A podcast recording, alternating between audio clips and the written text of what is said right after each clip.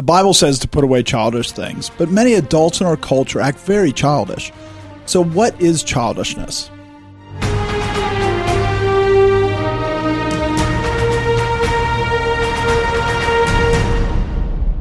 Welcome to the Conquering Truth. I'm Dan Horn. I'm Jonathan Sides. I'm Charles Churchill. And I'm Joshua Horn.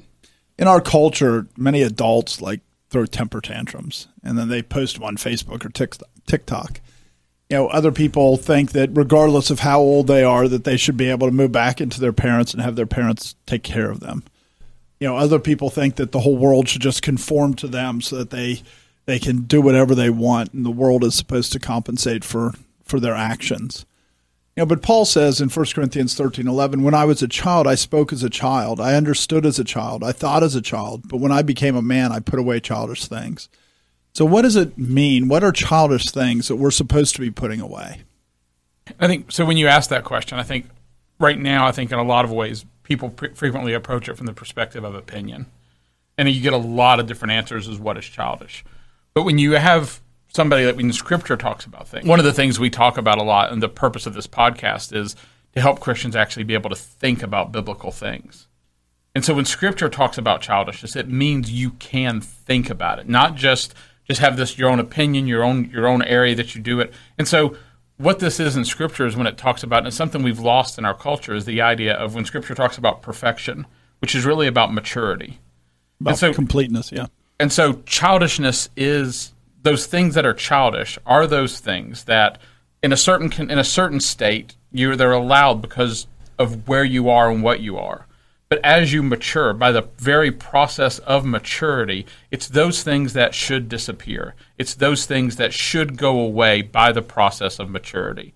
And so, in the end, you can actually think about it through what maturity is. And you can actually, and so there are many things that people would say are childishness that shouldn't go away. I mean, sincerity is not something that should go away. A sense of wonder is not something that should what go. What children do you know? Sincerity. oh, because I mean, people just mean that children like when they they, they look so sincere they, as they're lying to you. right. That's what I mean. They're, this is and and because we have these, we we tell ourselves these fictions about what childishness is. But in the end, because Scripture puts these in a th- thing we can, in a way we can think about it, we can actually identify childishness. And there are so many ideas that are associated with childishness that really have nothing to do with childishness that are really that that should stay with maturity, that should be maintained. And there's other things that absolutely should vanish by their nature and that God has designed them by their nature to go away. You know, when Paul writes in 1 Corinthians 13 that, you know, when he was a when he became a man, he put away childish things.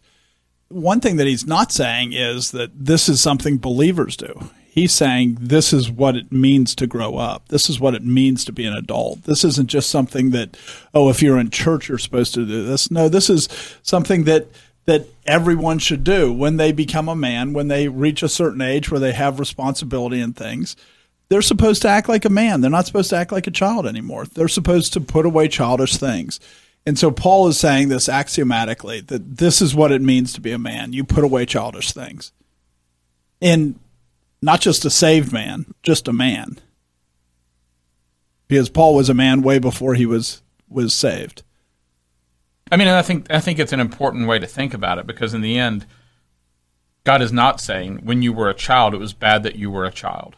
There's this picture of childhood and adulthood in an individual, and then there's this picture over time of like within the church and the church becoming more mature. So I mean, you know, they're all of these things they relate to real things in the world. They relate to things that we can think about. And so when you see a child, you don't look at him and go, "You stupid child."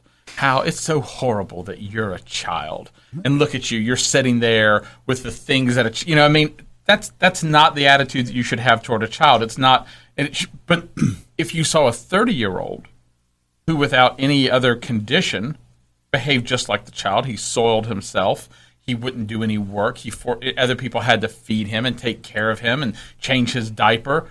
You should look at him and go, something is fundamentally wrong here. That is disgusting. If he is choosing to do this, if he is, if this is what's going on, and so there is this part of it where the, the being a child is not bad, but if it continues, if it if those things that are childish don't go away, we all understand that there is something very wrong. And at the same time, sin causes us to try to desire to keep some of those things that are childish and to enjoy them and, and can keep them around. It's just a stage that has to be grown out of.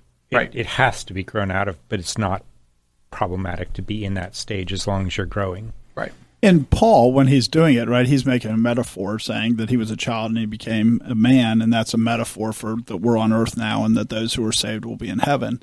And so he's saying it's clearly better to be a man than a child. And yet some people are looking at, you know, they aren't saying this, but, you know, like your example was, you shouldn't look at a child and go, this is terrible that you're a child, but you shouldn't look at the child and go, I wish I was a child too. Right? Those are equally wrong. Is that the child stage is a good stage for the child at his stage. God has purposes for it so that we can understand things about we can understand spiritual things is why he designed the system this way.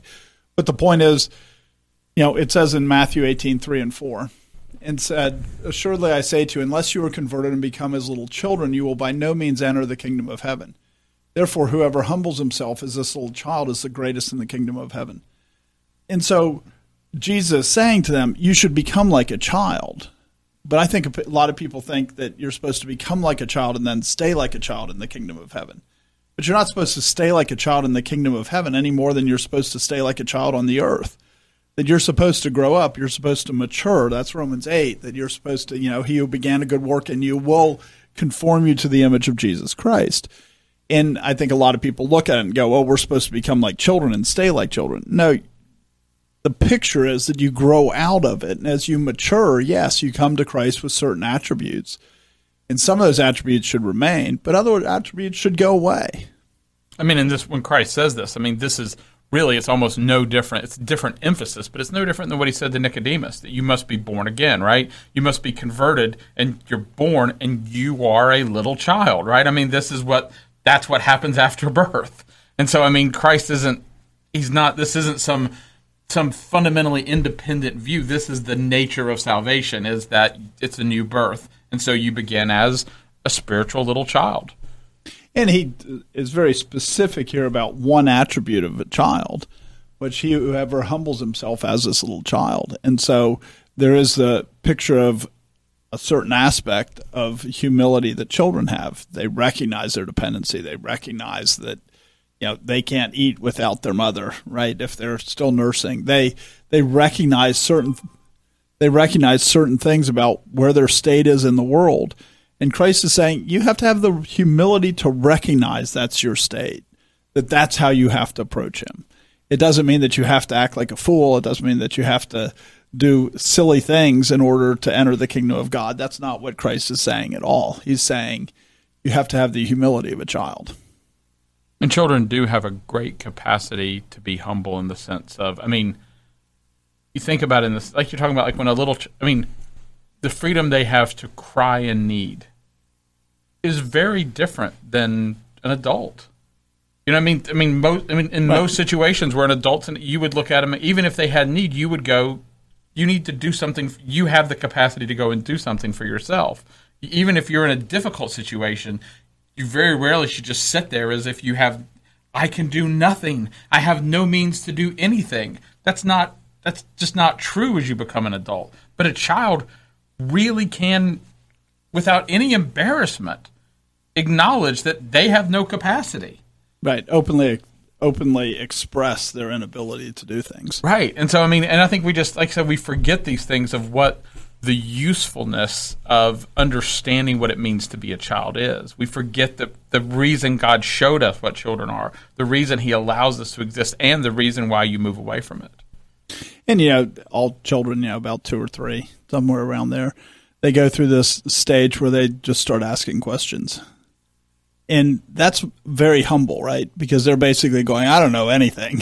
and if you want to look at some way that we're supposed to come to God in terms of like a little child, we're supposed to be that child going, I don't understand the world at all. I thought it was one way.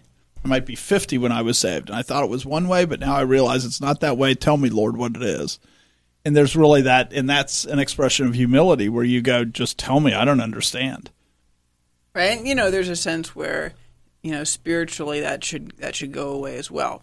not that you're not open to what the Bible says, but there's a point where you should have developed an understanding of the scriptures where you're not like you know I don't you know I just tell you know tell me about you know the basics of salvation. You know it could be anything. I don't know. Tell, tell me the basics of how the world works. I mean not you know not that you're set in your positions that the you, you won't be changed by scripture but there should be more of a stability where you have a knowledge base that you don't need to be asking these basic questions continually. Right. And there's a difference between having that dependency and having that ignorance versus having the humility to be willing to ask that, right? I mean, because the humility should stay, but the the ignorance should not stay. We're supposed to study to show ourselves approved. We're not supposed to go, I'm ignorant, this is good, I'll just keep asking questions. But as you grow up, one of the things you, you, you grow in skills, you grow in knowledge, you grow in all sorts of ways. But one of the things that you never grow in is your ability to save yourself. Right this is something that you always have to be humble before God. It's it's God save me or else. You know, I I this is something that I can never do, even as I'm able to grow it and do other things. I I still have sin. He who says he is without sin, the truth does not abide in him. You always have to say you're you have sin, and to say you have sin means that you say you need a savior, which is a statement of humility. And, and this is a really important. I mean, because I mean, there's two things that are really important there. One, I mean, Joshua's point because I was thinking there's a very, I mean, one of the, you know, stereotypical false teacher tropes on like Facebook and things is the person who comes out and they act as if the virtue of pretending as if you know nothing about God is the highest virtue. And they'll, you know, you'll see these posts that are just like that. Who is God and who are we to say we we should be, you know, and, and they actually make it like as if if you have systematic theology, if you've come to understand things about God, that you have put God in a box and you that that is that the virtue of acting like you know nothing about God is the point you should always be at. And that's just very wrong. And the other is when you go to First John, is there's that juxtaposition where he says, You never say that I'm without sin, but he also says anyone who says anyone who walks in this pattern of sin, anyone who is constantly soiling themselves and that's the pattern of their life is that that you go they also don't know God. And so when you look at First John, it's very much talking about the that the humility remains, but that there's maturity with it, and you don't pretend like those two can't exist at the same time. Yeah, yeah. I mean, because humility isn't about you know pretending that you can't do things that you can do. You know, a doctor and you know someone there's an emergency and someone needs a doctor and the doctor shouldn't just say well i'm i want to be humble. I don't want to say i can fix the problem when you can. You know that's that's not what humility is about. Humility has to be honest. And honest about things like we cannot ever save ourselves. So we'll never get to a place where we can say yes i can save myself. But also where you can say yes i understand a lot of things about the scripture in certain areas and i don't need to pre- pretend like i don't understand anything at all so even, you know, though Jesus Christ associates humility with child being a child, we shouldn't turn around and go, this is something we're supposed to put away. So when Paul's talking about it, he's not saying humility is a, a childish trait that we're supposed to put away. You know, in 1 Peter 5 5, it says, Likewise, you younger people, submit yourself to your elders. Yes, all of you be submissive to one another, be clothed with humility, for God resists the proud but gives grace to the humble. And so it's very easy to look at certain traits and say, well, that's like a child. I should be bold and I should tell people what to do and I should, right, as opposed to going, no, we're always supposed to maintain humility. That's not a childish thing to be put away. Another thing that is that a, that is just a characteristic of being a child that should go away as you age is that a child is weak, and th- this is part of the. In some ways, that's tied to humility, but in the end, it's just it's a different aspect completely because I mean, just a well, child. the weakness produces humility, right. but the weakness is right. separate Th- from they're the related, humility. right? But it's a separate aspect of it. Where when, you, you know, when a child is born, they, they can't even they can't even lift their head. They can't hold their head up. They can, you know, I mean, they're they're they're just physically weak, and they become. I mean, when, when babies are born, they sleep all the time because just they wake up, they exert all of their energy in feeding and looking around, and then they go back to sleep because they they've exhausted themselves just doing that work. The work of eating tires them out. That's how physically, t- you know, how weak a child is. I think you know a lot of people think that that's not a childish thing to put away, but when you put it in a spiritual sense, I mean, God is very clear that He saves us for good works. He saves us so that we produce the fruit of righteousness, that we produce thirtyfold, sixtyfold, a hundredfold. And I think a lot of people they go, well, like everybody, when they become a man, they're obviously stronger than they were when they were a newborn. And so, but that's a childish thing that was put away. And when we think about that and parallel that to, to, you know, spiritually, to be a spiritual child, I think there's a lot of people who think that somehow it's good to be weak in the things of God. It's good to, you know, God saved me. I, you know, Jesus Christ, I'm just totally dependent upon Him. And we are totally dependent upon Him but being dependent on him really produces strength in us. You know, when when when Jesus is talking to the disciples, he says that I need to go to be with my Father so that the spirit of power will come upon you. And so mature Christians are not supposed to have a sign of weakness. It's supposed to be that same picture of a child growing up to be a man. A man is a lot stronger than a child. And that's what we're supposed to expect in the Christian walk. So, if this is, if weakness is one of those things that is a sign of childishness that is supposed to be grown out of and matured out of, what are the ways in which our culture is retarding that growth or suppressing that maturity? I think if you look specifically in in emotions, especially, that our culture pushes really hard for people not to mature and become emotionally strong. Microaggressions, right? I mean, that's that's like the opposite of strength. Every little thing that somebody says, you're supposed to get offended at. That's not physical strength, but that is emotional strength. That is that is strength of character. That is, you know, when you look at a child wrong at a certain age, they can br- burst out into tears. Well, now we have like college students that you look at wrong and they burst out into tears. So I think we see that a lot in our culture. And I see that even in the church where I know pastors that they go, well, I couldn't say that because if I said that, there'd be people that would be crying in my church. And it's like, well, maybe they should cry in your church then. But I've, I mean, I've had men tell me that. And it's like, you're just leaving them weak. But we're supposed to, you know, we've, we've, our culture has adopted this idea that it's, it's good to be emotionally weak and not be able to take, you know, insults and take, the things that that most people in previous generations yeah there's bullies. Yes people call you name in schools and that's one of the advantages of schools. Yeah there's aren't many advantages of schools. They're lousy of teaching and stuff. But you see in homeschool that a lot of people are pretty emotionally weak because their their mothers tend to very much coddle them and protect them.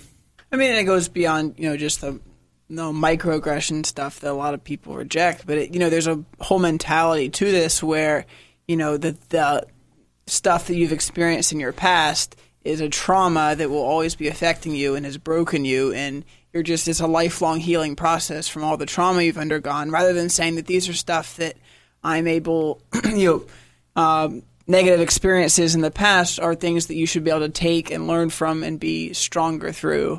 Um, is, something that I, you know in a lot of areas is it's just people say well you know we're kind of we're broken forever. You know we're always we're, we just need to be healed Right. It's chic to be a victim.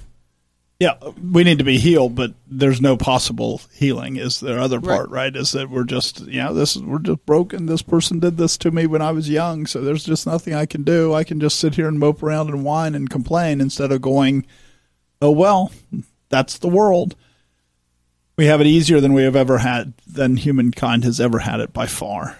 The poorest man in America is richer than all but a few kings in the history of the world in terms of material possessions, in terms of comfort in life, in terms of food, in terms of everything. But yet we turn around and go, we should just, everything's horrible. And now what's happened is that we're an incredibly weak culture. And even you look at physical, you know, physical strength. I mean, if you've if you've ever watched a two year old explore the world, I mean, the level. I mean, you know, they want to go upstairs and the height of you know they, every chair that they want to get into they have to lift their entire body weight to get up into the chair. Have you ever seen them get up on like i saw you know one of our kids like climb up onto a stool where the stool was really narrow and rickety and so you're seeing them like they're having to just you know very carefully shift their body weight because if they move just a little bit too much this way a little bit too much this way the whole thing's going to fall. They're hanging on by just little finger you know fingertips. And then you get to be you know an adult and the most strenuous thing you do all day is you know you carry your cell phone around. You know what i mean? And, and so we there's a part of it where we've we've really moved to where we don't we, we stop challenging ourselves. And that's that's very true at a lot of different levels, whether it's just physical, but we you look at the level of challenge, and I'm not saying we should make it so everything in our houses, you know, it's, it's a jungle gym and you can't get through through life. There is an aspect of that that children are very suited to deal with, with the flexibility of their bodies and their bones being, you know, not easily broken and injured from falls. So I mean, there are some aspects of that where childhood is very suited to that type of thing, but we really do we take it much easier on ourselves as we get older. And, and there's that attitude that, that needs to change in some ways. And part of it is uh, that we we tend not to do much. So if you do much, don't do much, you lose strength. Right. Right. I mean, it's just how it works. Right. And so,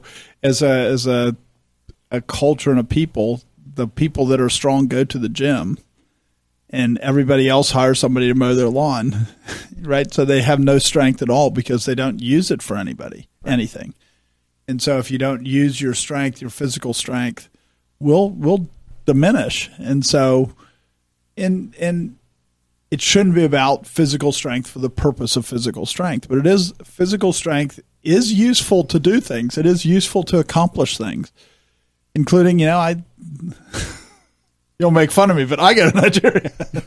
you know, and I stand and preach for 13 hours a day. Well, standing up for 13 hours a day isn't hard. I mean, it's not hard at all, except most adults in America can't stand up for 13 hours a day. Most couldn't even come close. And so, you know, physical strength does affect things. It does affect your ability to minister. You can't go out and do street preaching if you have to sit down every half an hour. And I think a lot of people are, you know, that's how weak we've become as a culture.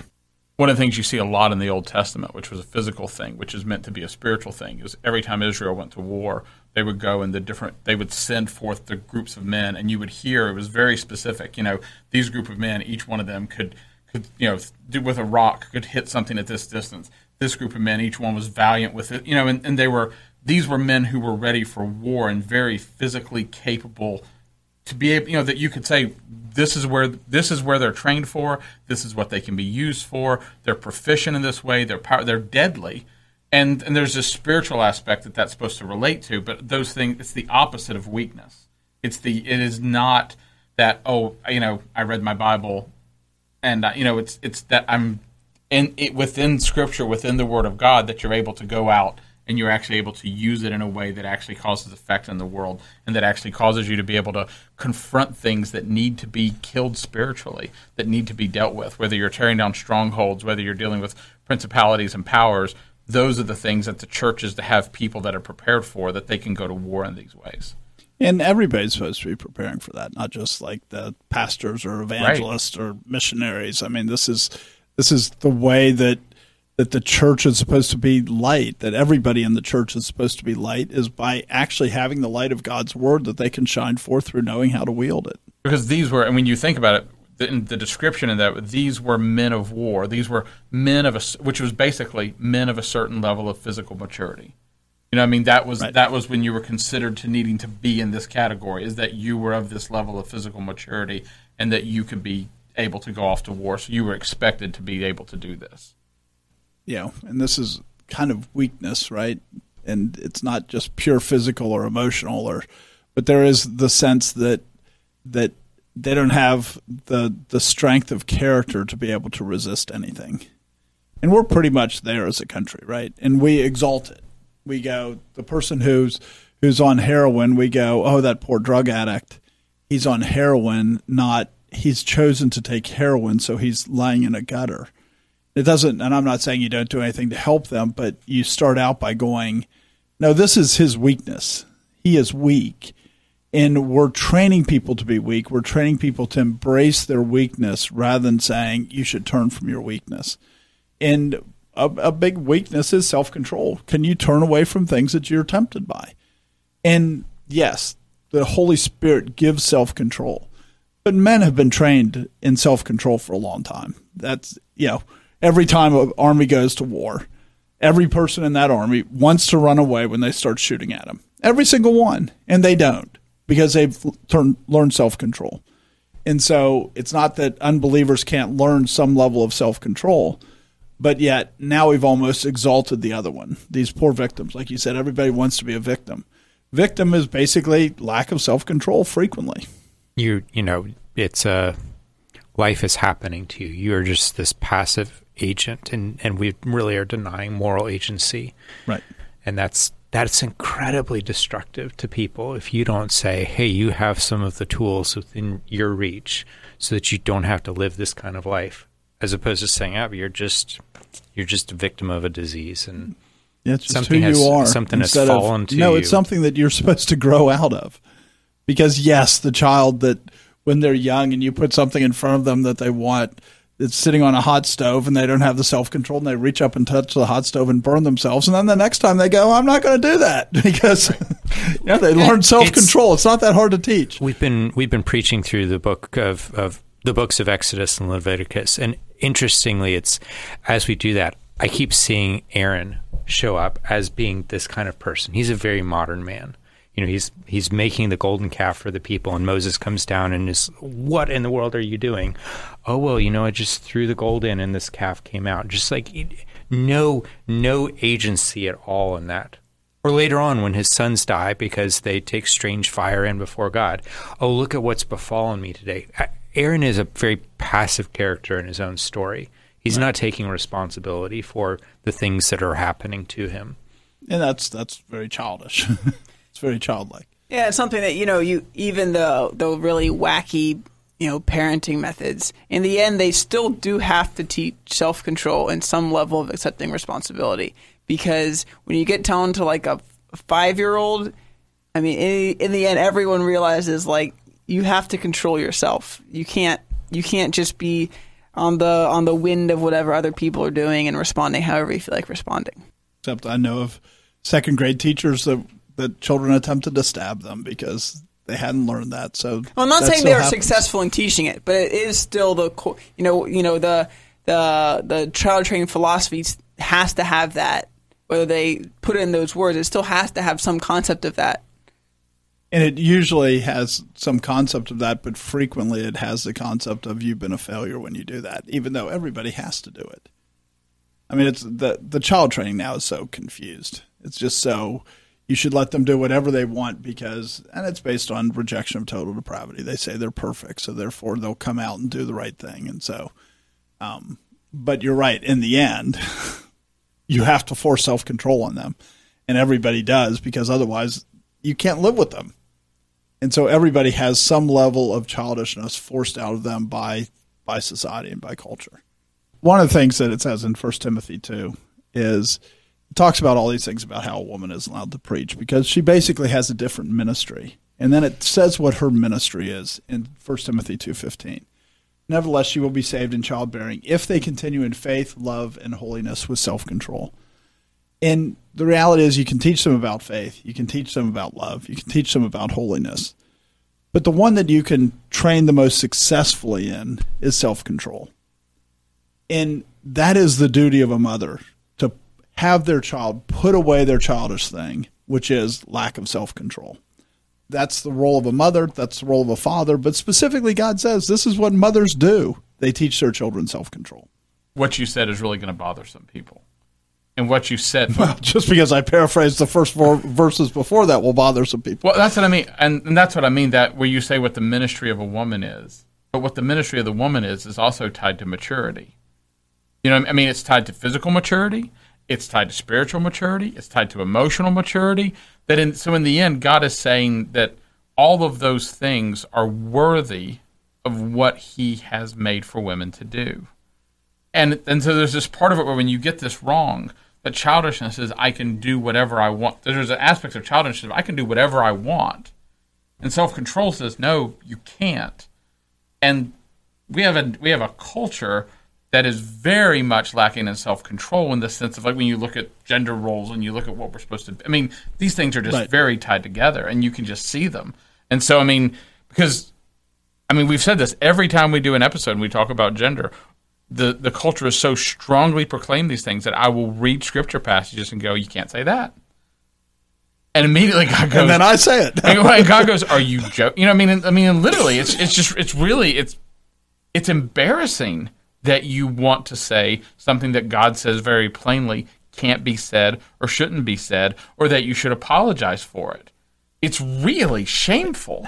and you know, and let's talk specifically about women speaking in church. The woman who speaks in church, she lacks self control because she goes, My message is so important, I need to say it, even though God told me not to. Right. It is about lacking self control. It can be about her husband lacking self control too. I mean, it gets complicated, but she's bringing shame on her husband. She's bringing shame on herself by doing it. And it's a lack of self control. And what she's instead supposed to do is teach her children self control, which means she has to have self control herself. And you can see this in children, right? I mean, this is where we've stopped doing it, is where if someone's doing something and the child the child finally gives in and says the rude thing that maybe even everybody else thought Eh, because but they recognize it would be inappropriate it would be wrong to say and then people praise the child you had the courage to say you know what i mean and we and you you can look at oh the things that come out of a mouth of a child and so i mean it is it is one of these things where where culturally we all have this responsibility and this is, you know, that you can, and this is what I mean when you think of childishness. People have a huge range of opinions. And they'll go, well, that wasn't childish at all. That was brave. That was the brave, or that's the value of children. And God uses it sometimes, but it doesn't mean the child who did it didn't sin. It didn't doesn't mean you know I mean there are times where the child says something they should have never said, and the fact that they said it was actually convicting to other people, and the child shouldn't have said it, and someone else should have said it. Someone else who was appropriate to say it should have said it. And you see all these things play out, but w- the way we treat it really, really matters. I mean, one of the next things that it really ties into is, and this is kind of, I mean, you see these the relationship between these things, but self control is related to perseverance.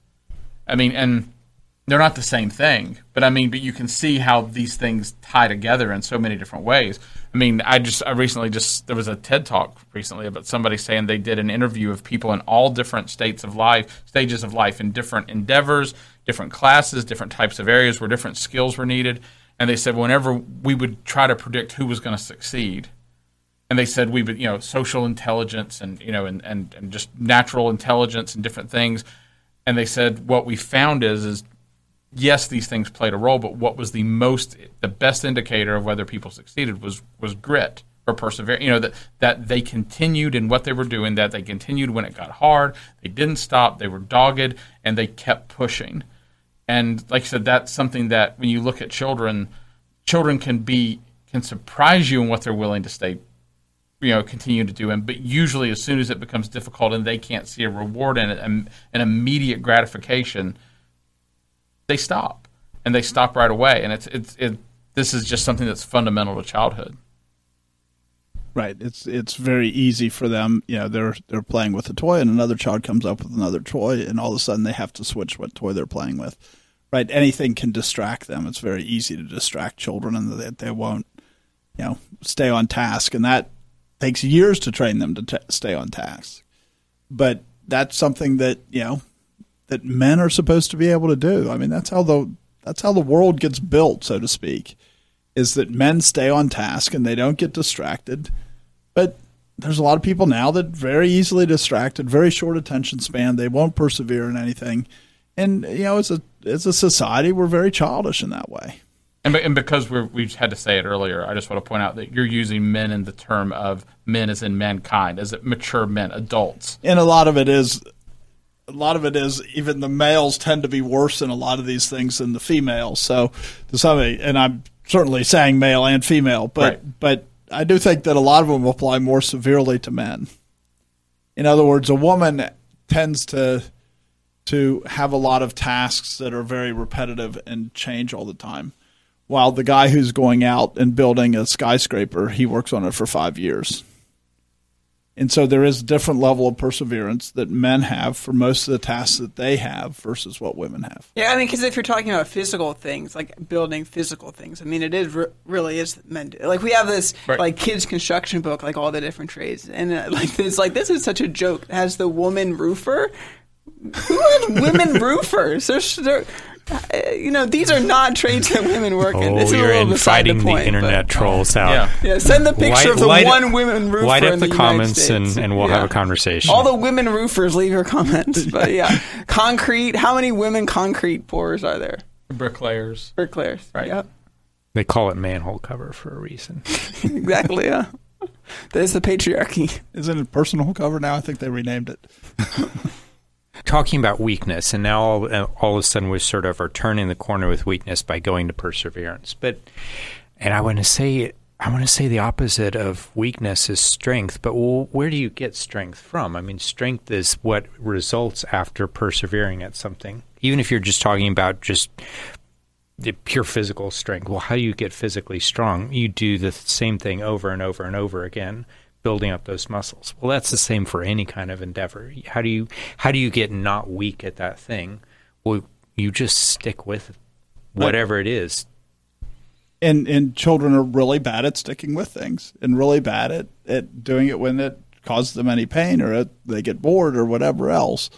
And men are supposed to stick with things. Or something scares them. Or they, you know, what I mean, I mean, distracts this is, them, right? You know, what I mean, it's like, I mean, when you because we, you know, we've done whole episodes on like things like worry, and worry frequently is something that causes you not to persevere. You know what I mean? That causes you to, to shift off. And I mean, so there's all these things that these things are related to. When you're talking about, if you're talking about staying on task in particular, it becomes this this whole minefield of things that can pull you off. Nobody's watching me. I, you know, I there's a whole big pile of dishes there, but mom's not in the kitchen anymore, so I can goof off. And right, you know, it's Right. You wash three dishes, and then your parents walk out of the room. So then you start to play. With, well, now you start to play with the bubbles. right. you know.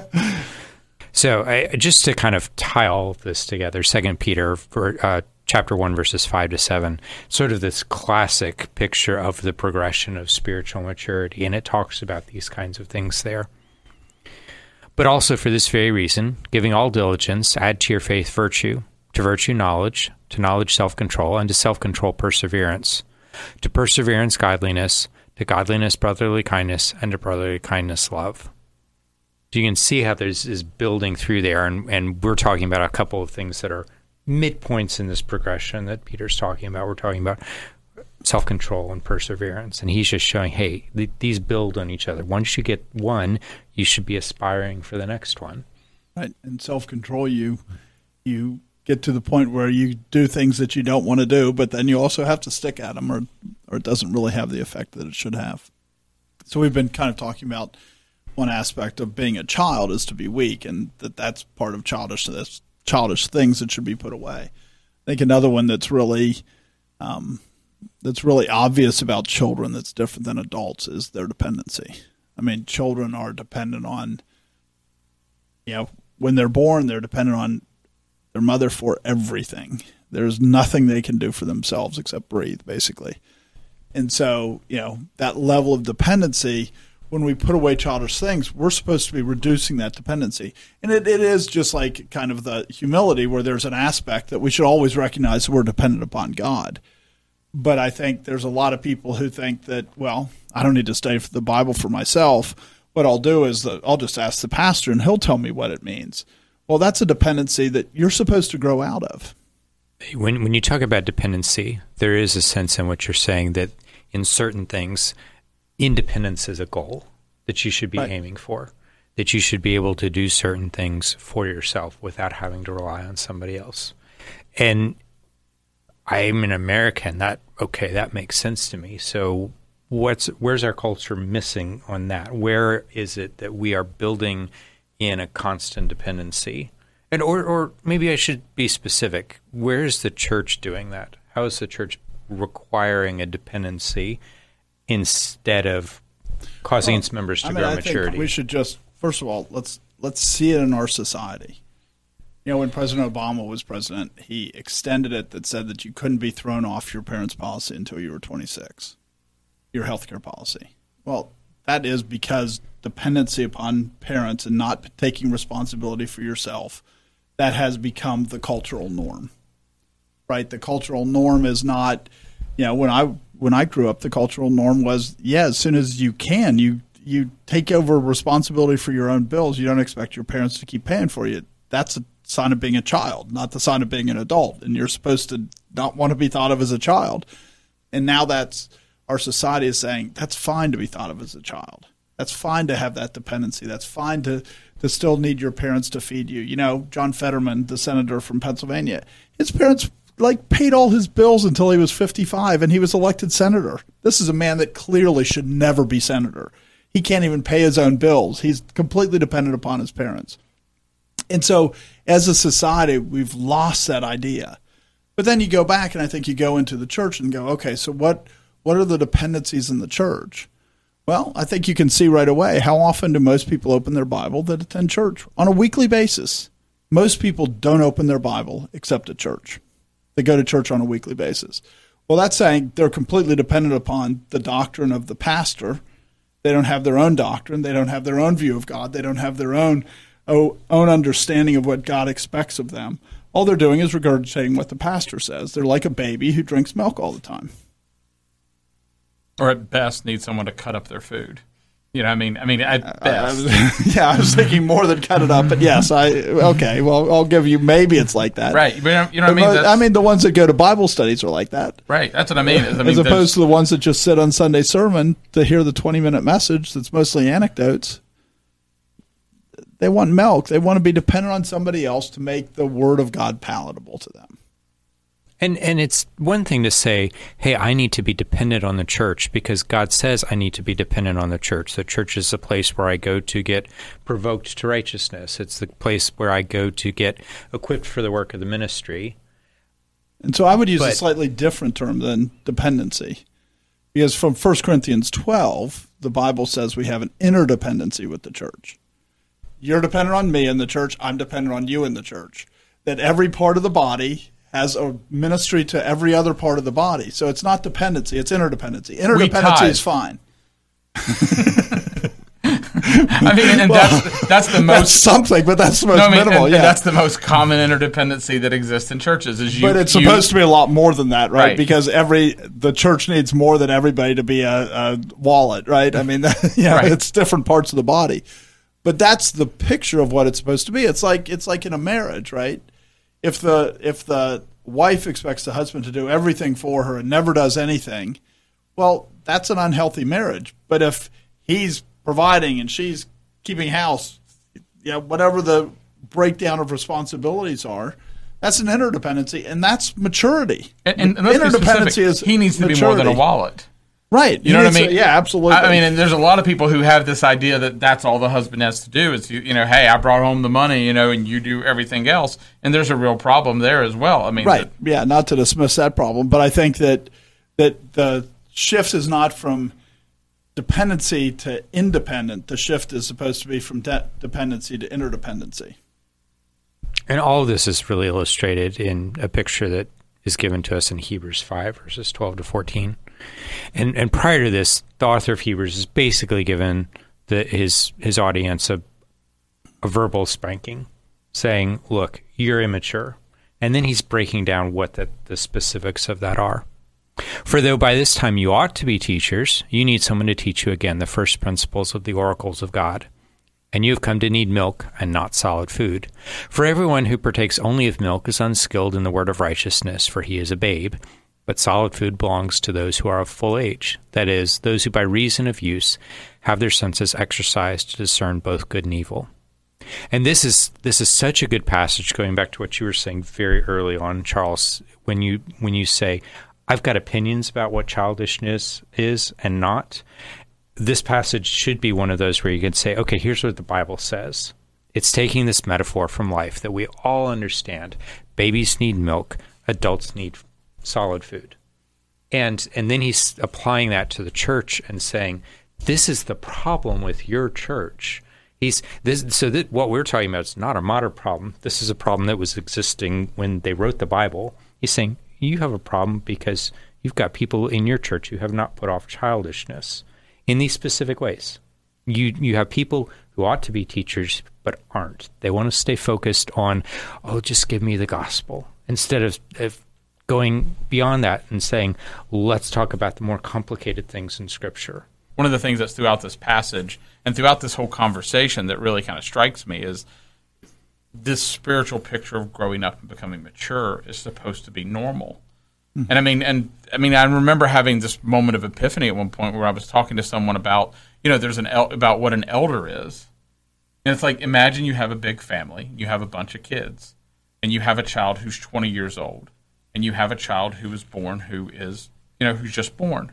When that child meets his 20 year old brother, the difference between the two of them is so vast as to be the child almost can't even comprehend it.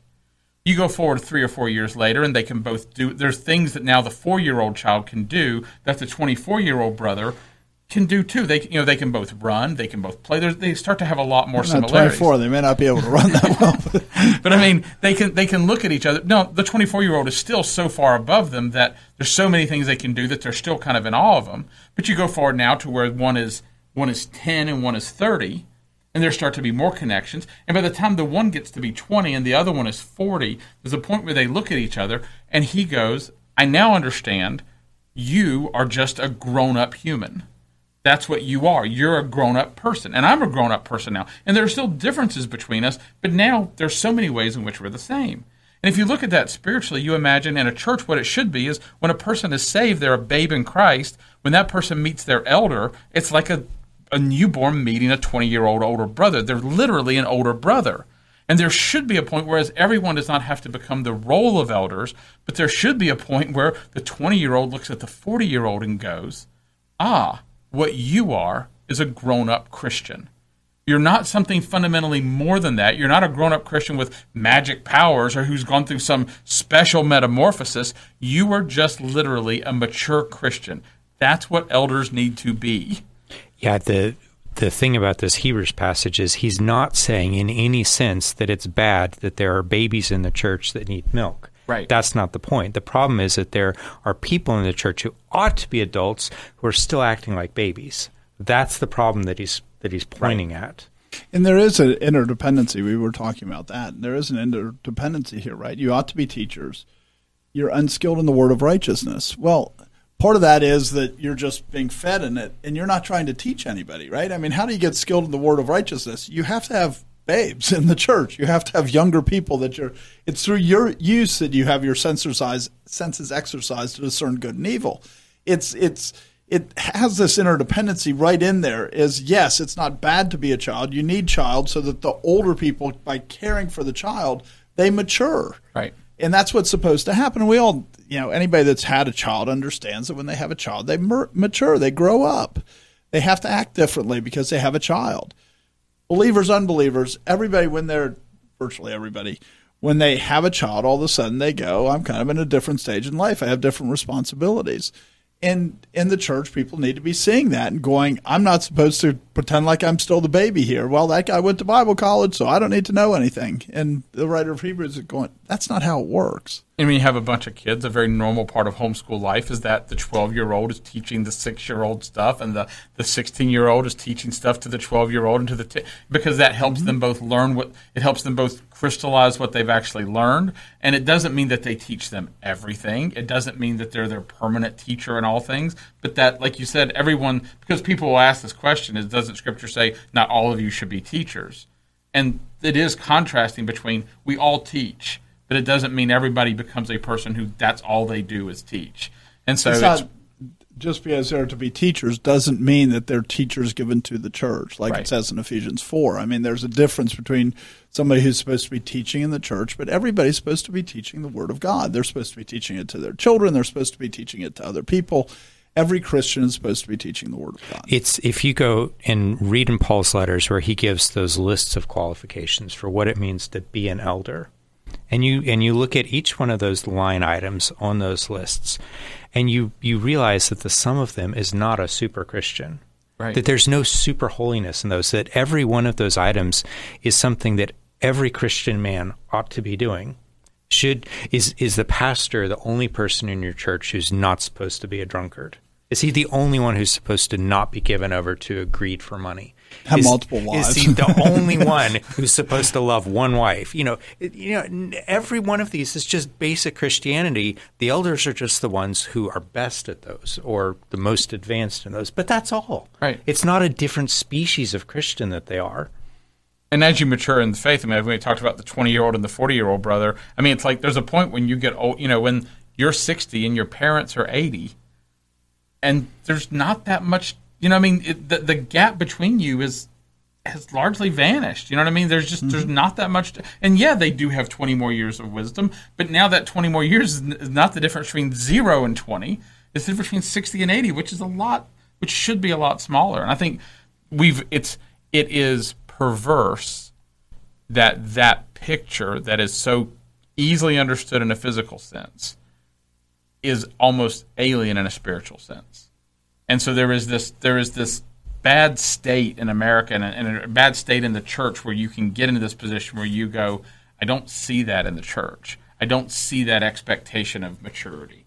I don't see the normalness that should be going on. Right, and the writer of Hebrews in the passage immediately following this basically as move on from the foundational doctrine. The reason they're on milk is because all you do is give them milk.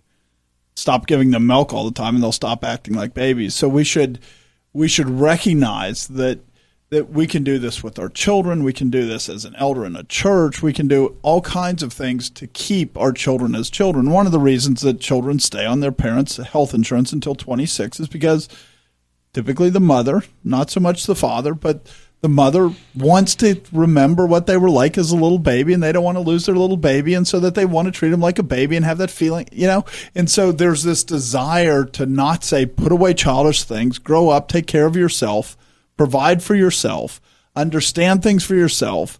It's like I kind of like the dependency on me. And that's really a sin against against the next generation. And I think I mean In, in the church and outside the church. And I, I mean, I don't disagree with you on the point of that, that frequently the mother has that particular attitude towards it. But we've gotten to the point where it's moved where, hey, fathers have gotten really bad about what. I mean, the number of fathers who say, I don't want my children to have to deal with what I dealt with when I was growing up. I don't want them to have to deal with the difficulties that I had growing up. Where their attitude towards them is, and it even becomes more, and where the way, like I want to give them more difficulties. and, and where the way, and even where the father grew up, it wasn't that bad. no.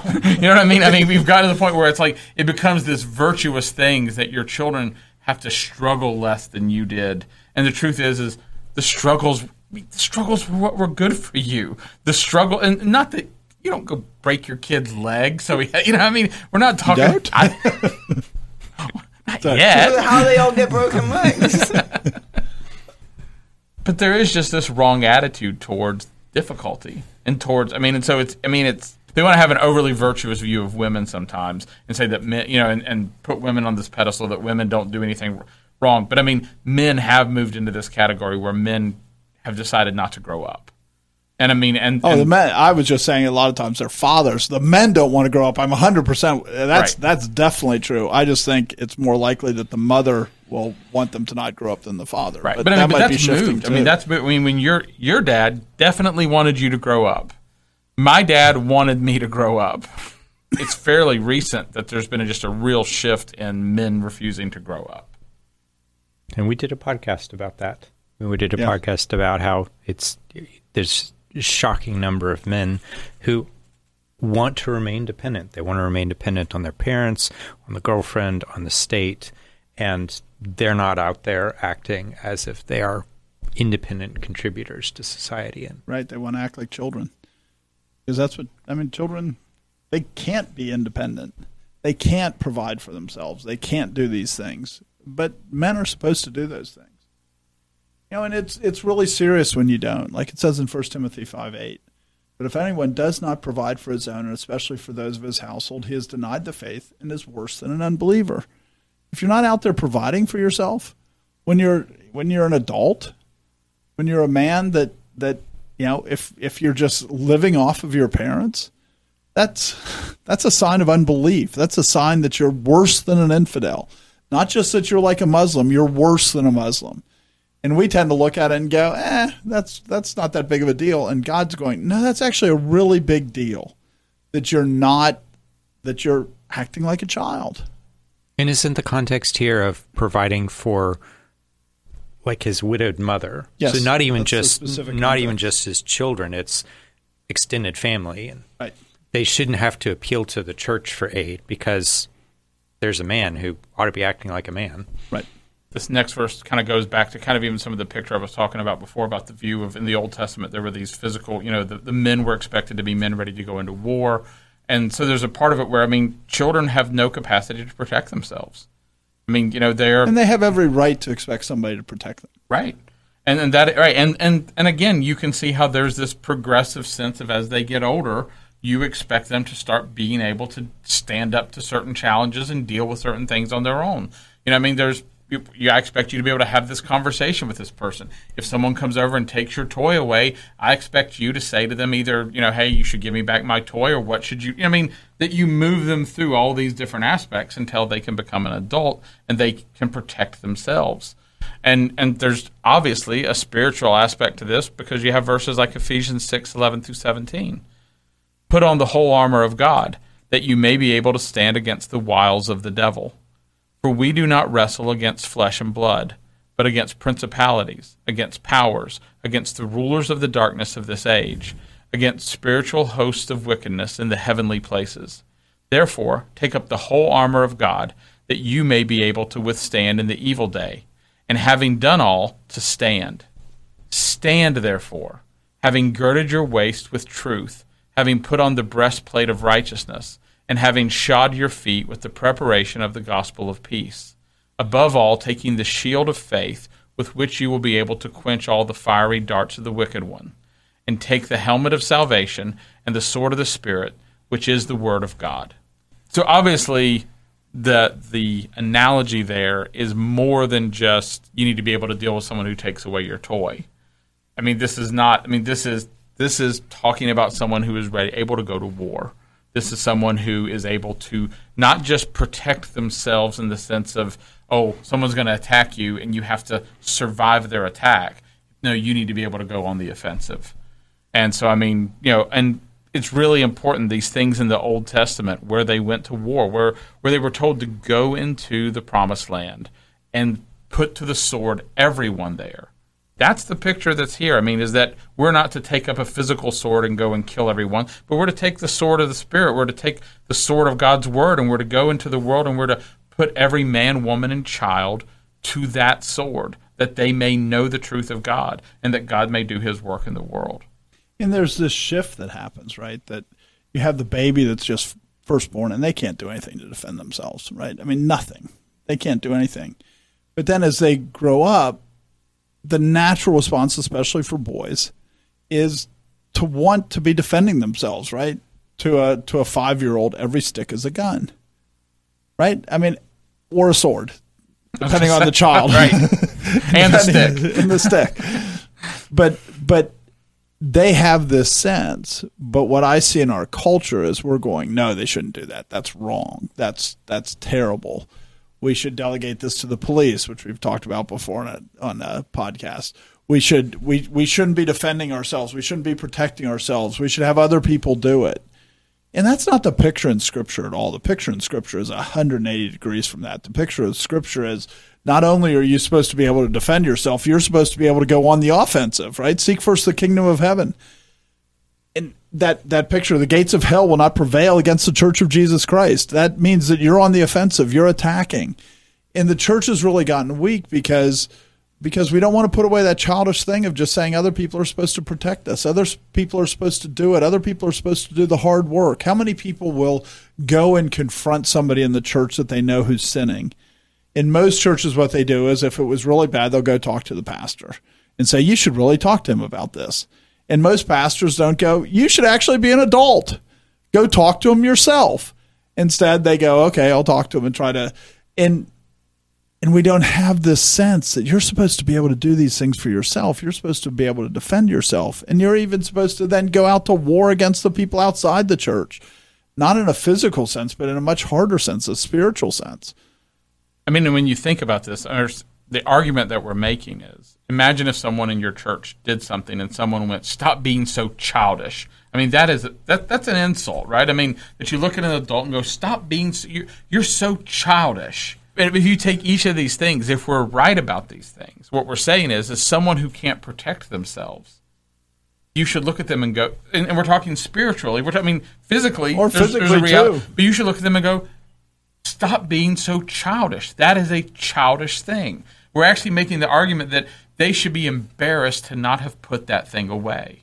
They should be embarrassed to not have matured. And so, when each of these issues, to not have self control, to not have these other things, I mean, they are childish things, and we should we should think of them that way because we end up getting skewed to where we think of childishness. Again, we say, "I want to insult someone." So how do I insult them? Let me say they're childish. Let me make an argument that that behavior is childish. But we should actually be able to think about these things in a real way. It should be a provocation rather than an insult. Right. Meaning you're childish because you're childish. Stop acting childish. Right. Mature. Grow the, up. The metaphor in Ephesians 6 is interesting. In, in, if you think about it, what Paul's recognizing is that you by yourself are vulnerable. You, you are vulnerable to the fiery darts of the devil. But he's immediately going to look at all the ways that you've been equipped by God. So go ahead, put these things on, go to battle, and at the end of the day, you know what's going to happen? You'll be able to stand. That's mm-hmm. that's what it says. Literally, it's at the end of the day, you can stand. Another characteristic of being a child is is the the state of innocence. You know, I think that's something that a lot of people look to because you know these days a lot of people think, oh, I you know, it was life was so much better when I was a child. I had this innocence. I didn't know all the problems in the world, all the all the bad things out there, all the responsibilities that you know burden you down, and and that's something that you know children have. That you know that's one thing they they don't know a lot of things, and that's something that you know Paul even talks about directly that I thought as a child, I understood as a child, but tr- children have a limited understanding of, of a lot of things. You know, a lot of people go, ignorance is bliss. No, ignorance is ignorance. It's not bliss. It's it's there's no advantage to not knowing things. There's no advantage to not knowing what the, how the world works. So when we talk about a child being innocent, it's not like in a spiritual sense they're sinners, but in a in a understanding sense, they're very innocent. They're very naive. They're very much without understanding of the world around them. And that's not a good state to be. And you're supposed to grow up and stop being like that. You're supposed to see the world as it is. The whole world testifies to the nature of God, the nature of the Godhead. And so if you don't understand the world and you don't understand the things in the world, you don't really understand God. And to let a child stay ignorant, stay dumb, stay innocent, you're not you're not being a blessing to them and we all recognize this with children, but I think you put it in a spiritual sense. You put it in as an adult. How many adults just go, well, I don't want to think about that? Yes, these things are happening in the world, but I don't want to think about that. Instead of going, no, I actually have responsibility to understand what's happening so I can respond in an appropriate way. You said ignorance is ignorance, and there's no advantage to being ignorant. But I mean, there are verses in Scripture. I mean, things I thought of was you know the tree of knowledge of good and evil, and the passage where it talks about you know that for those who have heard the good things and have fallen away, it would be better for them if they had never heard of them at all. Right. So the first one, when you talk about the tree of the knowledge of good and evil, God had them eat of it so that they would end up in a better place, so that mankind would end up in a better place, not necessarily Adam and Eve. Right. It really was when we willfully and knowingly and understanding sin choose Christ because of his work in us and his call of us, we were in a much better place than Adam was. And so to go back to the state of innocency, the state of ignorance that Adam had would not be a blessing, it would be a curse. The other one where you talk about it would be better for them if they never knew. Well, on the other hand, there's that that truth if they fall away, and that gets to be a very complicated passage. But the other thing there is the point is they couldn't be saved without knowing. They could not be saved. So one way or the other, they would have been damned to hell. The only way they could be saved is to to to speak the truth. And so this is one of the issues that you have with your children, where your children may never be saved, but yet you should still preach the gospel to them. Does it increase their their guilt if they're not saved? Absolutely. So would it be better for them if they never heard? Absolutely. But still, you have a duty to tell them because it's better for them to know because that faith comes by hearing and hearing by the word of God. So I don't think those two are in contrast with each other. No, and I think I mean I think in, it even strikes at I mean we don't necessarily need it. We've we've talked about this some where people talk about um, under the age of accountability and things like that, and there's just part of it where we attribute certain things to ignorance that that Scripture doesn't allow us to attribute, and so there are complexities that people people take where God designed children to have an ignorance in a certain sense, and then they say because of that ignorance God can't judge them, God can't deal with them, and all these different issues. And those things are completely false. As opposed to the child that turns around knowing that he'll get in trouble for doing something to see if you're watching. Well, he's not innocent in any Right. sin sense, in any, you know. Right. And it's even a lot of it is even a misunderstanding of innocence because, like you said, so much of innocence is ignorance. I mean, and, and and God has designed certain things for people to be ignorant of for periods of time.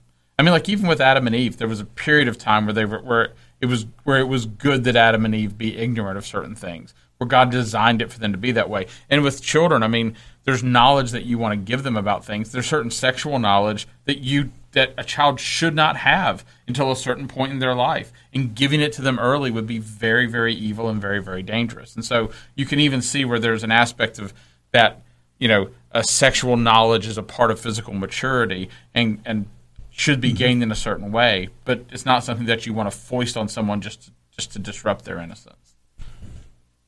There's a point where, you know, if you have, you know, you have somebody that's 30 that doesn't understand the sexual things, that's that's a problem, right? That's a real problem. Don't understand to- anything about them, right? anything about them.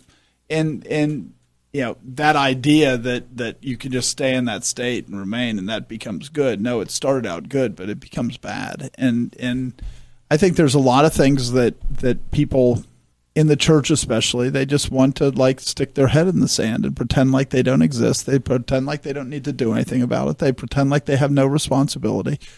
You know, we people go to the abortion clinic and, and protest on Saturdays and how many people drive by and they get upset.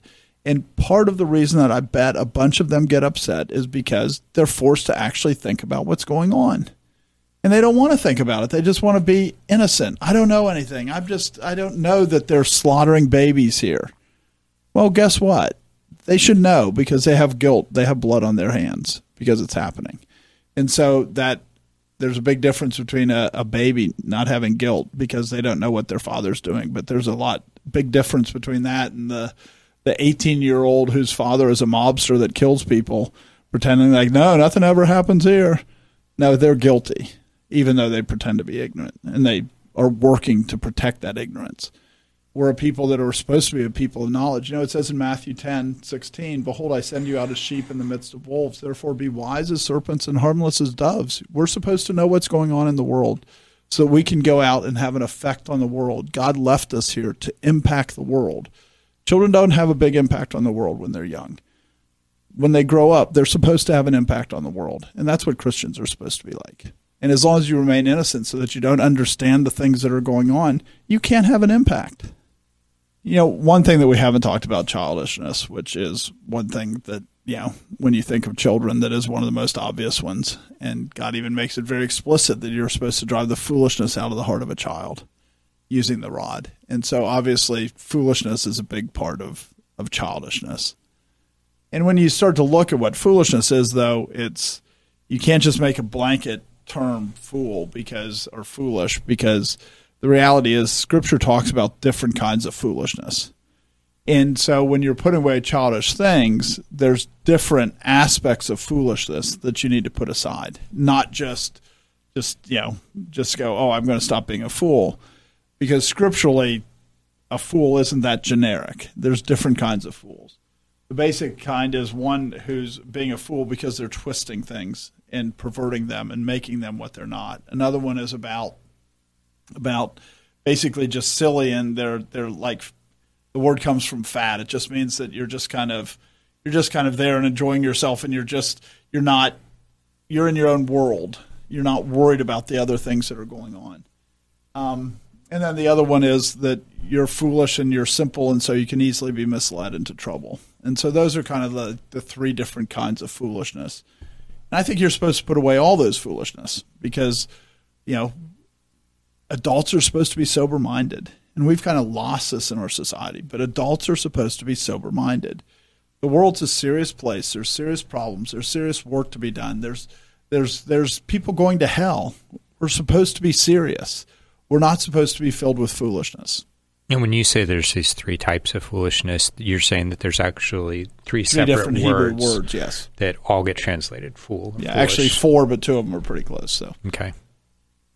I mean, I think that was actually a really useful point when you said that there's that only one of those is particularly used specifically with that the rod that this is the foolishness that the rod drives out, and I think it's something that gets very much overlooked. And I even mean, I don't know many people who talk about it that much. That actually that this is because I mean, there's a part of it where there can be times where you're spanking your. I mean, you can. Let's be really specific when you talk about perverting truth part of that is just a lack of discipline, a lack of discipline with the truth. And I mean, Sure. and, and we're talking about Spain. I don't mean, I mean, And that you can drive out, but what you can't drive out, which is you know like uh, ignorance. You can't, you can't out, you can't spank ignorance out. you don't know this, don't you know this? Why don't you know Well, this? this is, wait, hang on, let me say something. Sorry? So Michael Pearl, right? His teaching get to the point where he basically says that you can drive out ignorance with with the rod, and that's because there is a type of foolishness that's ignorance. And so if you mishandle the words, and there's been people, and I'm not saying that Michael Pearl directly did this, but people killed their children thinking they were following Pearl's methods because they thought you could drive out the foolishness of ignorance. Well, you can't drive out ignorance with the rod. That's not what it does. What the rod does is drive out the desire to twist the truth. That's what the rod can drive out. And that's in the, bound up in the heart of every child, right? Proverbs twenty two fifteen. Foolishness is bound up in the heart of a child. The rod of correction will drive it far from him. And which type of foolishness And is this, this? type of foolishness is the foolishness that comes from the word perverse. So it means like you're twisting things, and you're the person, the the child who's going, "I'm not. You're not in charge. I'm in charge." Well, they just twisted something that the rod can take care of, right? But if you go, you know, and this is so you have a five year old that leads a two year old to do something wrong, or maybe the two year old should have known better, but the five year old definitely should have known better. You obviously punish the five year old. They twisted it. The two year old may have just been simple, and you just need to instruct them. they need to see the simple. will see the other person get disciplined and will learn. You know, which is what's good, right? I mean, this is They can acknowledge indirectly, but, Right. And so simple can be that that they're misled, and they should be going. You shouldn't follow your your sibling into this, while the sibling plotted to do it. I mean, I Right. I know. I can think of a specific case when Joshua was growing up, where he got spanked a lot harder than his brother did, who actually caused his sister to need stitches. Um, but but Joshua should have known, and his younger brother, he was a lot more simple. I mean, and there's a part of it where I mean, when you think about the two things that I would think about in the sense of there, there's one who is very willfully twisting things, and you definitely want to spank for that, and you want to discipline strongly for that. And the other is is there's a part of it where some of the discipline is in the beginning you instruct them, and that part of it is the discipline is teaching them how important being straight with the truth is. The, the straightness of things. You know what I mean? Like Well, why you right the person who go the child who goes, you never told me that I didn't know. Well, they're twisting. That's what the rod Right. of correction will That's drive out lying. because, and maybe they forgot, but it will help them to remember that that's not true right. because they were informed as opposed to the one who doesn't know and you never taught and that that you know it, it's a different kind of foolishness and um, both of them are foolishness but it's a different kind and it's at odds with. I mean, Scripture is very much about making all things straight. You know what I mean? I mean, you know what I mean. And so this, I mean, this is this is when you think about this, when you think about twisting and turning, He will make every path. I mean, this, you know, these things will be made straight. And so you're this is this is you pushing them in the way that they don't fight against righteousness. And it doesn't mean that they're per, that they have to be perfectly righteous. But when they're saying righteousness doesn't matter, I'm going to lie about righteousness. I'm going to lie about what's righteous, about my knowledge of righteousness, about that I that you've shown me how to do this, and that I don't care about it. Those are the things that you can that this is useful for. Yeah, in First. Timothy three, it says, "Wicked men," in the King James, "Wicked men wax worse and worse, deceiving and being deceived." That's the picture. When you allow a child to pervert things, he starts to believe in his perversion of it. So then it perverts more, and he starts to get other people Right. to do it. That's what the rod works to drive out that kind of fool, and that's the kind of fool that that you don't want to be. That's the kind of fool that causes misery in your life. That's the kind of fool that I mean, the other. It's not good to be simple. I'm not saying it's good As to be simple. the other types of fool. but it is the most damaging one by far. Is the one where you're taking it and you can't tell what's straight and what's crooked, and you over time your heart and your conscience gets seared, so you become a greater and greater fool. The simple actually declines in their foolishness. The fool that's the fool that's twisting, they increase in their foolishness because they, you know, that's the promise of Scripture. They wax worse and worse. Right. If you're simple, just being in the world wars against being simple. Right. And so, whereas twisting, conti- I mean, that's that's really important to understand. And the world can tolerate simple. I mean, you don't want to be simple, but the world can tolerate simpleness. I mean, America is not falling apart because of simpleness. America is where we are is not fundamentally because of simpleness. It is because of perversion. Right. It's because of people acting like fools. Fathers not raising their children, that's acting like a fool, right? I mean, not fulfilling their duty to their children. I mean, that's that's foolishness, right? It's very clear who has responsibility. And uh, and yeah, all these things, there's so many things that that we think we can twist them and work out better than than God's plan. And it's all foolishness. And we're supposed to put aside foolishness. And since you're supposed to use the rod to drive it out of their heart, we're supposed to be putting away that foolishness. We should work hard to say, what have we twisted and untwisted? Because it just creates more and more damage. And you can look at our culture and it's it's spinning out of control and more wilder and wilder gyrations because we don't care about putting away the foolishness of perversion. I mean, I mean, there also is a big connection between the foolishness because you know the simplicity is often willful, where it's. I mean, at that point, it is a perversion, where it's a willful, you know, brutishness, simplicity, where you are refusing to be educated, to uh, understand things, and so it, it is more than just you know a simple ignorance. And that's the church is particularly at fault in that kind of simplicity when when the world is perverse and the church is simple and how it approaches and deals with that perversity. Right. And probably the most simple way is just preach the gospel to Jesus is about to come back, so just preach the gospel. You don't need to tell them to repent. You don't need to teach them to obey all things I've commanded you. All you have to do is t- preach the simple gospel. We need to rescue people before Christ comes back. That's the simple message that is very ignorant and very widespread in the church, and that's causing great damage. So, foolishness of simplicity is also very damaging. Not as it doesn't tend to have the same spiraling out of control like the other one does, but it's not like it's good. It causes real problems, and, And- it causes the church to have no strength in the world. And go back to that passage in Hebrews where, look, where we're looking at, where he's saying you want milk instead of meat. What he's the context there is he's trying to solve a problem that they have by talking about doctrine, and he says you're not ready for the doctrine. You can't handle the doctrine. You can't handle the truth.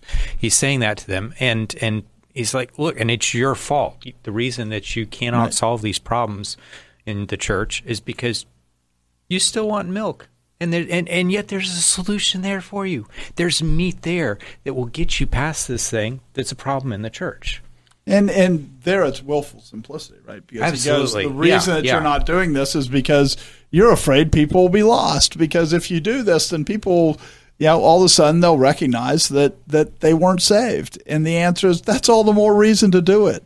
That that is a you know Hebrews six is a pushback against the foolishness of simplicity, the foolishness of just being I'm simple, I'm stupid, I don't know anything. It's no, put water on it. It's like a field. If you put water on it, you find out what's weeds and what's what's actually, you know, grain that's going to produce good grain by putting water on it. Go put water on it. Don't worry about it. And the si- simple fool says, I don't want any water. I don't want to grow. I don't want to have knowledge. And you can see how the, the, the perverse fool who's really developed in his perverseness really takes advantage of the simple, right? I mean, Right. and you can see this in cultural things like Occupy Wall Street was a lot of simple people being led by some perverse people. Right. You know, what I mean, they they didn't understand how they don't understand economics enough to understand that their boss needs them and actually does care for them. And the perverse person goes and whispers in their ear and says, "Your boss hated you," and they follow along after them. You can see wolves do this in the church, where the perverse person comes in and leads the foolish and the simple That's, away. know, that's that's Black Lives Matter in a lot of way with Antifa and what some of the leaders of Black Lives Matter were doing was to to lead away the simple that wanted to think you know they they've got their college they go away to college at their liberal university and they go oh yeah this is this will really help the black man when they're no they're just being fools and being led led away by people who are not fools. Right. Not fools in that sense. They're Right. fools in the perverse sense. Right. I mean, and one of the things that Scripture just it, Scripture calls to people, those who are simple fools. Oh, you know, Proverbs eight five it says, "Oh, you simple ones, understand prudence, and you fools, be of an understanding heart." And so there's like this is what you were talking about that it's so often it's it's willful simplicity that it takes work to understand things. It takes I mean, it's so easy to be dismissive.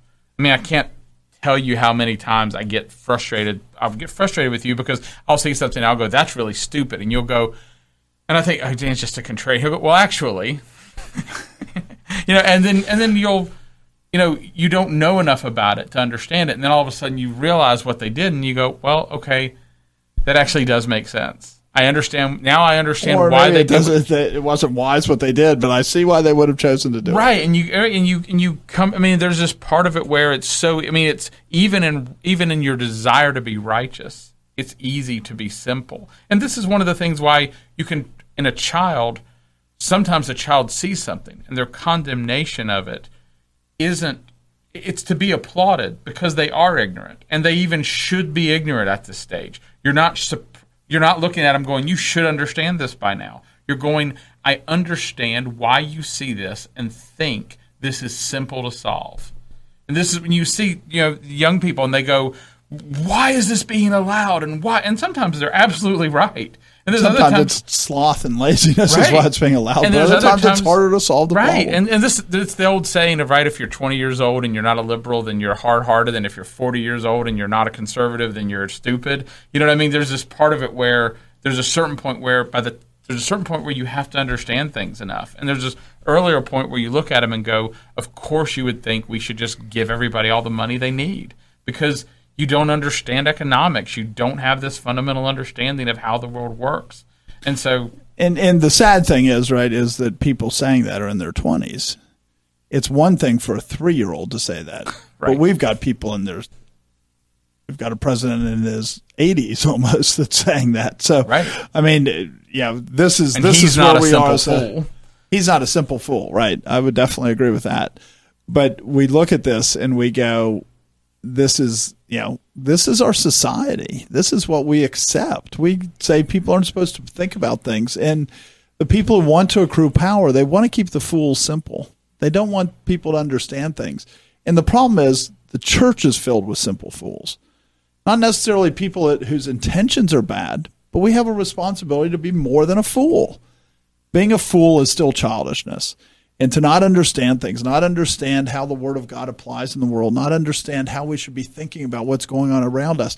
Because if we don't understand those things we cannot shine forth light because we can't speak to people where they are because we have no idea where they are. And you know we did a podcast on total depravity. And i mean we need to understand total depravity. Otherwise you don't know how to talk to people. I mean, and I think one of the things we don't realize is is the re- is the way not being simple slows down evil. It's very easy if if someone can get in front of you and say something and everybody just accepts it. It's easy for one person to lead a whole bunch of fools. But if if each one of them goes, wait a minute, can you explain? They don't even have to be that wise to ask a question that requires him to explain, and his explanation doesn't hold together because it's not true. All of a sudden, one person can't lead all those people anymore because it doesn't work. The it just takes more time Right, he he doesn't have the as soon as you ask the question you've reduced the person's bandwidth Right, and so I mean, so there's just it's it's it's incredible how these things work together, and so just lowering the number of simple people makes it harder for the perverse to lead a people astray. But I think a lot of people they like to be simple fools because they don't like the truth. And that's a really important Christian concept. The truth shall set you free. The truth does not hurt. The truth is a blessing, even the truths that you don't like. Truth is good. Jesus Christ is the truth. And so, you know, ignorance is bliss is the opposite. It's completely contradictory to Jesus Christ being the truth. If Jesus Christ is the truth, ignorance has ignorance is not good because it's the opposite of Christ. And so I think there's a lot of people in the church that just go, "Oh, there's terrible things happening in the world, but I don't want to know about them." Well, that's not how you shine forth light. That's not how you act as salt. That's not how you fulfill the role of the church. The way you fulfill the role of the church is to do, to have knowledge and to have understanding. The sons of Issachar, right? God blesses them because they discern the times. We're supposed to be the people that discern the times. And you can't be a simple fool. That's a childish thing that we're supposed to put away and we're supposed to understand when when we live, what we should do about it, what our response should be. You know, all those things, making predictions of what will happen in the future so we take steps. I mean, those are all the things that we're supposed to be doing. And simple fools can't do that. We need to put away foolishness. The last type of fool is another one that in a child it's not necessarily bad that they're this type of fool. But like, just like being simple. It's like why people like to watch children. right. And and it's and it's not even something that has to be immediately just like crushed, but it should be they should be led away from it as this is part of maturity is that maturity happens over time, but it shouldn't be allowed to persist indefinitely. But when it's found in someone who should be mature, it's very troubling. And this is it's a word that relates to the word fat, and it kind of has to do with being unconcerned about the world and what you know. I mean that child doesn't worry about if his mother's going to have food for him in an hour. He doesn't. He doesn't. He doesn't. You know. He doesn't worry about it. He doesn't think about tomorrow in any way. I mean, he just. You know, when he's hungry, he, he and says he's hungry. He doesn't like, oh, I've got to like store this milk up. I got to figure out a way. I've got to come up with an intricate bottling system in the next two days. He doesn't worry about any of these things. And so, I mean, you can see this. I mean, the, the verse that it's in, it's not necessarily immediately obvious that, that this is where this word comes from. But Proverbs fourteen sixteen: a wise man fears and departs from evil, but a fool rages and is self confident. And obviously, in this verse, it's talking about someone who's who's not a child but I mean, a wise man understands the way God has made the world. He understands that if you don't, that what you re- what you sow, you'll reap. He understands that if you don't sow, you shouldn't expect to reap. He understands all, and so he.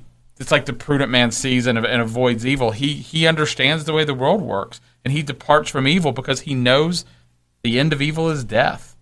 But the person who's happy-go-lucky, right? When all of a sudden bad things happen to him, he rages and and he's he's in his self confidence. He's going, nothing's going to happen to me.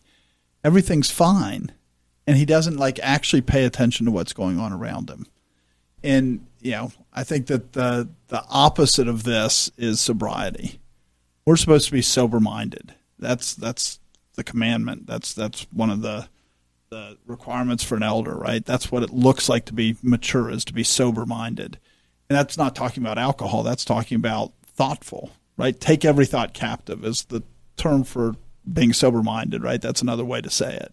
And that's kind of the opposite of this kind of fool. This kind of fool is just going, ah, whatever.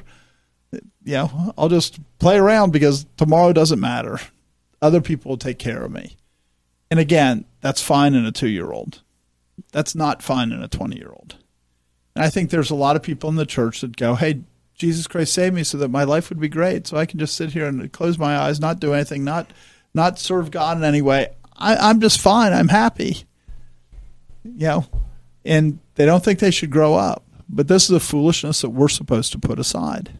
Where you can see this in a baby, and where you should start dealing with it is, you don't you don't start off spanking a baby. You know what I mean? But when you the first time a baby, when you correct them in any way, this is what they act like. They cannot believe Right? You know, you, you, they're you know they're hitting you with something, and you you just take it out of their hand, and they look at you like they cannot believe the way of the world. You know what I mean? They just you. I was I had that and I was doing something with it and you what? You know what I mean? They are just and they rage. You know what I mean? They do they look and they you know and and at a certain point where you start to discipline them for their reaction to it because they're refusing to accept the way of the world. They're refusing to accept that the world that the uh, ways need to be made to accept straight. your your authority. but I mean, but in the end, I mean, and this is so you do even have to start.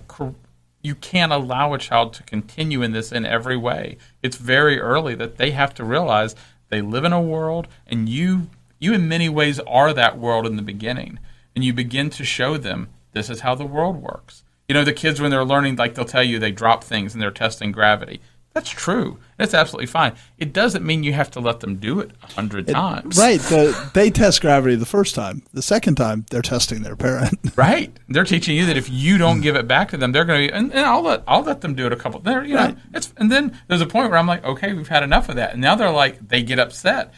I want to keep testing. I want to keep playing, and I'm not their servant. I'm not going to. I mean, in the beginning, I'm not even going to do that much to them, except let them understand this is how the world works, and how are you going to react to the way the world works. But you can see the fool's reaction. But if your six year old did that, you would have what kind of person are you? And and not even that long with that child where there would start to be some negative you know there would start to be some feedback to that child to let them know that you in their performance review. you're not because they almost always start with their water cup, so you get really tired of that. right not and so you long. and so you start teaching them i mean and this is this is how god brings us along and it is part of maturity and we should not reject the idea that that maturity begins right away that we begin putting away child if you don't if a baby doesn't look at all the list of things if a baby doesn't start putting these things away they die it's called not thriving the doctor will say your baby's not if your baby's not developing physical strength they die. If your baby's not putting away some of their innocence about certain things, they're going to hurt themselves. And con- you know, what I mean, Right. this these things they actually lead to death, and so we should not fool ourselves about them.